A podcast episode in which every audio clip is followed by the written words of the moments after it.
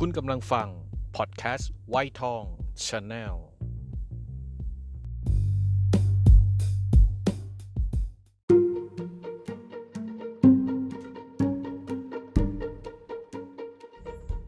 เกิดมาบ่นต้องบ่นให้มัน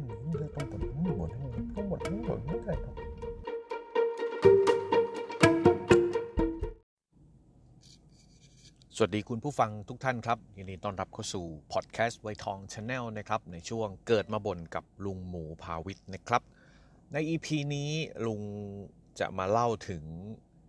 พฤติกรรมในโซเชียลบางอย่างนะครับก่อนหน้านี้ต้องเล่าให้ฟังก่อนว่าวันสองวันนี้นะครับได้มีโอกาสได้อ่านข่าว แล้วเขาก็พูดถึงผู้ชายคนหนึ่งที่ชื่อว่าไม่พูดชื่อแล้วกัน แต่ฉายาว่าโอนนาน เขาเนี่ยทีแล้วกันอะชื่อทีทีโอนนาน โอนนานยังไงครับ ทีเนี่ยเขาโอนเงินให้กับผู้หญิงคนหนึ่ง 262 ครั้ง เป็นจำนวนเงินรวมๆ7ล้านบาท ไม่น้อยเลยนะครับ ทีเนี่ยเขาบอกอย่างนี้ครับว่าเขาเป็นเจ้าของธุรกิจรับเหมาก่อสร้างนะครับ แล้วก็ได้พบกับ มิจฉาชีพที่มาใน Facebook นะครับ เขาชื่อน้องขิม มิจฉาชีพผู้หญิงคนนี้ชื่อน้องขิม โดยอ้างตัวว่าเป็นนางเอกมิวสิกวิดีโอนะครับ แล้วก็หลอกลวงให้คุณทีเนี่ยโอนเงินเป็นเวลา 4 ปีทีเดียวนะครับ รวมรวมเงินแล้วเนี่ย7ล้านบาท แล้วก็ โอ้โห มันมีเรื่องราวมากมาย ทีนี้ 4 ปีเนี่ย คนอ่านข่าวทั่วๆไปก็อาจจะ 4 ปี แกไม่เคยเจอเขาไม่รู้จักเขาไม่เคยเห็นหน้าไม่เคยเจอกัน แต่สามารถโอนเงินได้ถึง 7 ล้าน 200 กว่าครั้ง ต้องใช้คำว่ามันยังไงดีล่ะ คนทั่วไปอาจจะไม่เข้าใจพฤติกรรมแบบนี้ แต่ในฐานะที่ลุงเองเนี่ยนะครับ เคยเป็นผู้ดำเนินรายการในแอปพลิเคชัน Talk Talk หรือ B Talk เนี่ย ซึ่งเป็นโซเชียลมีเดียที่เป็น เขาเรียกอะไรล่ะ คลุกคลีตีโมงอย่างนี้ดีกว่า กับกลุ่มคนกลุ่มหนึ่งซึ่งมีพฤติกรรมคล้ายๆแบบนี้ กล่าวคืออย่างไร เข้ามาเพื่อดูดีเจเขาเรียกว่าดีเจนะครับ คนดำเนินรายการ แล้วก็ส่งของขวัญให้เป็นการชื่นชม เป็นการให้รางวัล เป็นการาซื้อความสุข โดยแลกกับสิ่งที่ดีเจจะมอบให้ ไม่ว่าจะเป็นเสียงเพลง ไม่ว่าจะเป็นพฤติกรรมตลกตลกแปลกๆ จะแกล้งกันอะไรอย่างเงี้ยนะครับ อันเนี้ยแรกเริ่มเดิมทีที่ลุงไปจัดรายการที่เนี่ยก็ไม่เข้าใจนะครับ เราไม่เข้าใจ เรามีแค่ความต้องการว่าเราอยากจะไปดำเนินรายการเปิดเพลง เพราะๆให้ฟัง ก็ทำให้ค่อยๆเรียนรู้แล้วก็ศึกษาพฤติกรรมของบุคคลเหล่านี้ แล้วก็เข้าใจไปเองว่ามีนะครับพวกเรา มีบุคคลที่สามารถที่เข้าไปแล้วก็ส่งของขวัญหรือเรียกว่าส่งเงินให้นั่นแหละครับ แต่ทีนี้เนี่ยเจ็ดล้านมันไม่มากไปหรอ คือเล็กๆ น้อยๆ ก็อาจจะพอทำความเข้าใจได้อะโอเค 50 บาทร้อยหนึ่งเอามากเต็มที่ก็ 500 หรือจะมีอะไรที่มันตอบแทนได้มากที่สุดก็อาจจะหลักพัน แต่นี่หลักล้านกับเวลา 4 ปี ตัวของลุงเองก็เคยเจอคู่ คู่รักที่เกิดขึ้นจากการเจอกันในการที่เราจัดรายการ แล้วต่างคนก็ต่างเข้ามาดูลุงจัดรายการ แล้วก็ไปจีบกัน อันนี้จริง ๆ ฟังดูแล้วมันก็ไม่แปลกการพบรักกันในโซเชียลเนี่ยณปัจจุบันเนี่ยมันเป็นเรื่องที่ไม่ถือว่าเป็นเรื่องแปลก แต่ที่มันแปลกก็คือว่ามันจะมีฝ่ายหนึ่งฝ่ายใดที่ปกปิดตัวเองครับ พวกเราปกปิดตัวเอง รูปก็ไม่ใช่รูปจริง ชื่อก็ไม่ใช่ชื่อจริง แต่ขณะเดียวกันอีกคนหนึ่งเนี่ยจริงใจอย่างเต็มเปี่ยม เปิดเผยตัวตน พร้อมที่จะเปิดกล้อง พร้อมที่จะพูดคุยทางเสียง พร้อมทุกสิ่งทุกอย่าง ขณะที่อีกฝ่ายอย่างที่บอกครับ ไม่บอกอะไรสักอย่างปกปิดทุกอย่าง แต่ที่มันแปลกกว่านั้นครับพวกเราครับ มันแปลกตรงที่ว่า ฝ่ายที่เปิดเผยตัวตน ฝ่ายที่พร้อมที่จะคบอย่างเต็มพิกัดเลย พร้อมอย่างที่จะพบอย่างเต็มคบอย่างเต็มที่เลยกับไม่เอะใจเลยครับว่าอีกฝ่ายหนึ่งเขา ดูแปลกๆ พวกเราเข้าใจที่ลุงกำลังจะสื่อสารไหมครับ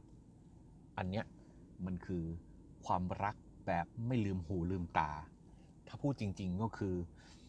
น่าจะใช้สติและปัญญาที่มีนิดนึงกำลังจะบอกพวกเราครับว่า ถึงแม้ว่ามันจะเป็นเรื่องประหลาด เรื่องที่ไม่น่าจะเกิดขึ้น แต่มันมีเรื่องอย่างนี้จริง ๆ แล้วก็ไม่ใช่ของเคสคุณทีโอนนานคนเดียวที่เป็นแบบนี้ ส่วนตัวลุงเชื่อว่ามีเคสแบบนี้เกิดขึ้นมากมาย แต่อาจจะยังไม่เป็นข่าว มันก็เป็นอีกช่องทางหนึ่งนะครับที่ทำให้อีกฝ่ายหนึ่งหรือมิจฉาชีพก็ได้ ที่จะหลอกไปเรื่อยๆ วิธีการที่จะสังเกตว่าเรากำลังจะถูกหลอกหรือไม่นะครับ ลุงแนะนำจากประสบการณ์ส่วนตัวนะครับ อันนี้ไม่ได้หมายถึงเคยไปหลอกใครหรือโดนใครหลอกนะครับ แต่จากการที่ดูแล้วมีพฤติกรรมที่เข้าหูของลุงมาเนี่ยหลายต่อหลายคู่ เรื่องที่หนึ่ง ถ้าบุคคลที่เรากำลังพูดคุยอยู่ รู้จักอยู่ ไม่พร้อมที่จะให้เราเห็นหน้า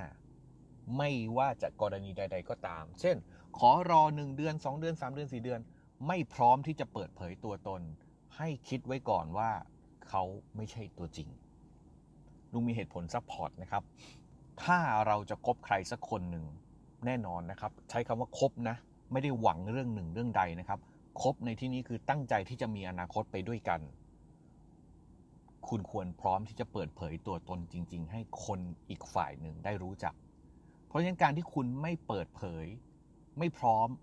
แปลว่าคุณไม่พร้อมคบ การที่ไม่พร้อมคบ แล้วเราจะคบกับเขาเพื่อ เพราะฉะนั้นพื้นฐานง่าย ๆ ก่อนแค่นี้นะครับ ถ้าเขาไม่พร้อมจะเปิดหน้า ไม่พร้อมจะเปิดกล้องคุยกับเรา ไม่ว่าสาเหตุใดทั้งสิ้น เราให้ได้ความสัมพันธ์แค่เป็นแค่เพื่อนหรือคนรู้จักเท่านั้น อย่าให้มากกว่านี้ ถึงแม้ว่ารูปโปรไฟล์จะสวย จะอะไรก็ตามแต่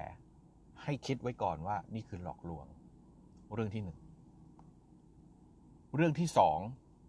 ถ้ามาถึงแม้จะเปิดหน้าแล้วพูดคุยแล้วนะครับ ถ้ามาพูดถึงเรื่องเงินในเวลาอันรวดเร็ว ก็ให้คิดเสมอว่านี่คือมิจฉาชีพ ผ่านเรื่องแรกมา พร้อมจะเปิดหน้า เปิดกล้อง เปิดวิดีโอ สักพักหนึ่งผ่านไปเดือนเศษเธอเราเดือดร้อน พอจะมีเงินให้เราสักเท่านี้เท่านี้ไหม ให้คิดเสมอนะครับว่าอันนี้ก็คือมิจฉาชีพ จะใช้คำว่ายังไงดี พวกเราครับบางทีเพื่อนที่เราครบมาตั้งแต่สมัยมัธยม มัธยมต้น มัธยมปลาย จนถึงตอนนี้คบกับเราอาจจะคบกันมา 10 ปี 15ปีในอย่างรุ่นลุงเนี่ย รุ่นลุงเนี่ยสามสิบกว่าปีแล้วเนี่ย ถ้าเขามายืมเงินเรายังอึดอัดเลย แต่ทีเนี้ยเราเพิ่งรู้จักกันได้เดือนกว่าๆแล้วมาพูดถึงเรื่องเงิน ก็ให้คิดไว้ก่อนนะครับว่าอาจจะเข้าหลักมิจฉาชีพได้ ก็อาจจะถ้าเราคิดว่าเขารักจริง แล้วอาจจะเป็นมีปัญหาจริง ๆ ก็แล้วแต่พิจารณาแต่ไม่ควรเป็นจำนวนเงินที่เยอะลุงให้หลักไว้สองข้อนะครับ 1. ถ้าไม่พร้อมจะเปิดหน้า 2. ถ้ามาคุยเรื่องเงินเร็วเกินไปสองข้อนี้น่าจะเป็นเบื้องต้นนะครับ พวกเราที่ทำให้เราพิจารณาได้ว่าบุคคลในโซเชียลที่เรากำลังพูดคุยอยู่ หรือถ้าจะใช้คำว่าคบหาดูใจกันอยู่ มาแบบไหน มาไม้ไหนจริงใจหรือเปล่า เอาเบื้องต้นง่าย ๆ ก่อนนะครับ โอเค ก็ขอบคุณทุกๆทท่านนะครับที่ฟังมาถึงจุดนี้ แล้วก็อยากให้ EP นี้เป็นประโยชน์ให้พวกเรา ไม่ต้องเป็นเหยื่อให้กับมิจฉาชีพ ไม่ต้องสูญเงินที่พวกเราหามาทั้งชีวิตให้กับคนบางกลุ่ม ฝากไว้เป็นอุทาหรณ์นะครับสำหรับเคสทีโอนนานเคสนี้ ขอบคุณครับ ยังไงฝากพอดแคสต์ไวทอง Channel ไว้กับทุกๆทท่านด้วยนะครับ นอกจากนี้ยังมี YouTube ด้วยนะฮะ ชื่อเดียวกันครับไวทอง Channel แล้วก็ Facebook Fanpage ไวทอง Channel นอกจากนี้ใน อีกไม่ช้านะครับ ก็จะมีทีมงานหลายๆ หลายต่อหลายคนนะครับในช่องพอดแคสต์ของเรา ที่จะแวะเวียนกันมาจัดรายการในรูปแบบหลากหลาย ติดตามพอดแคสต์ไวทอง Channel ไว้ด้วยนะครับสำหรับ EP นี้ก็ต้องลากันไปก่อนขอบคุณครับ สวัสดีครับ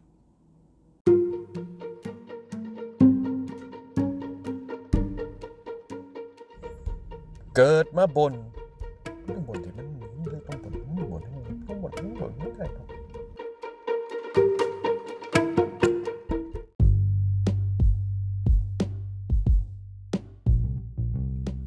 คุณกำลังฟัง พอดแคสต์ไวทองชาแนล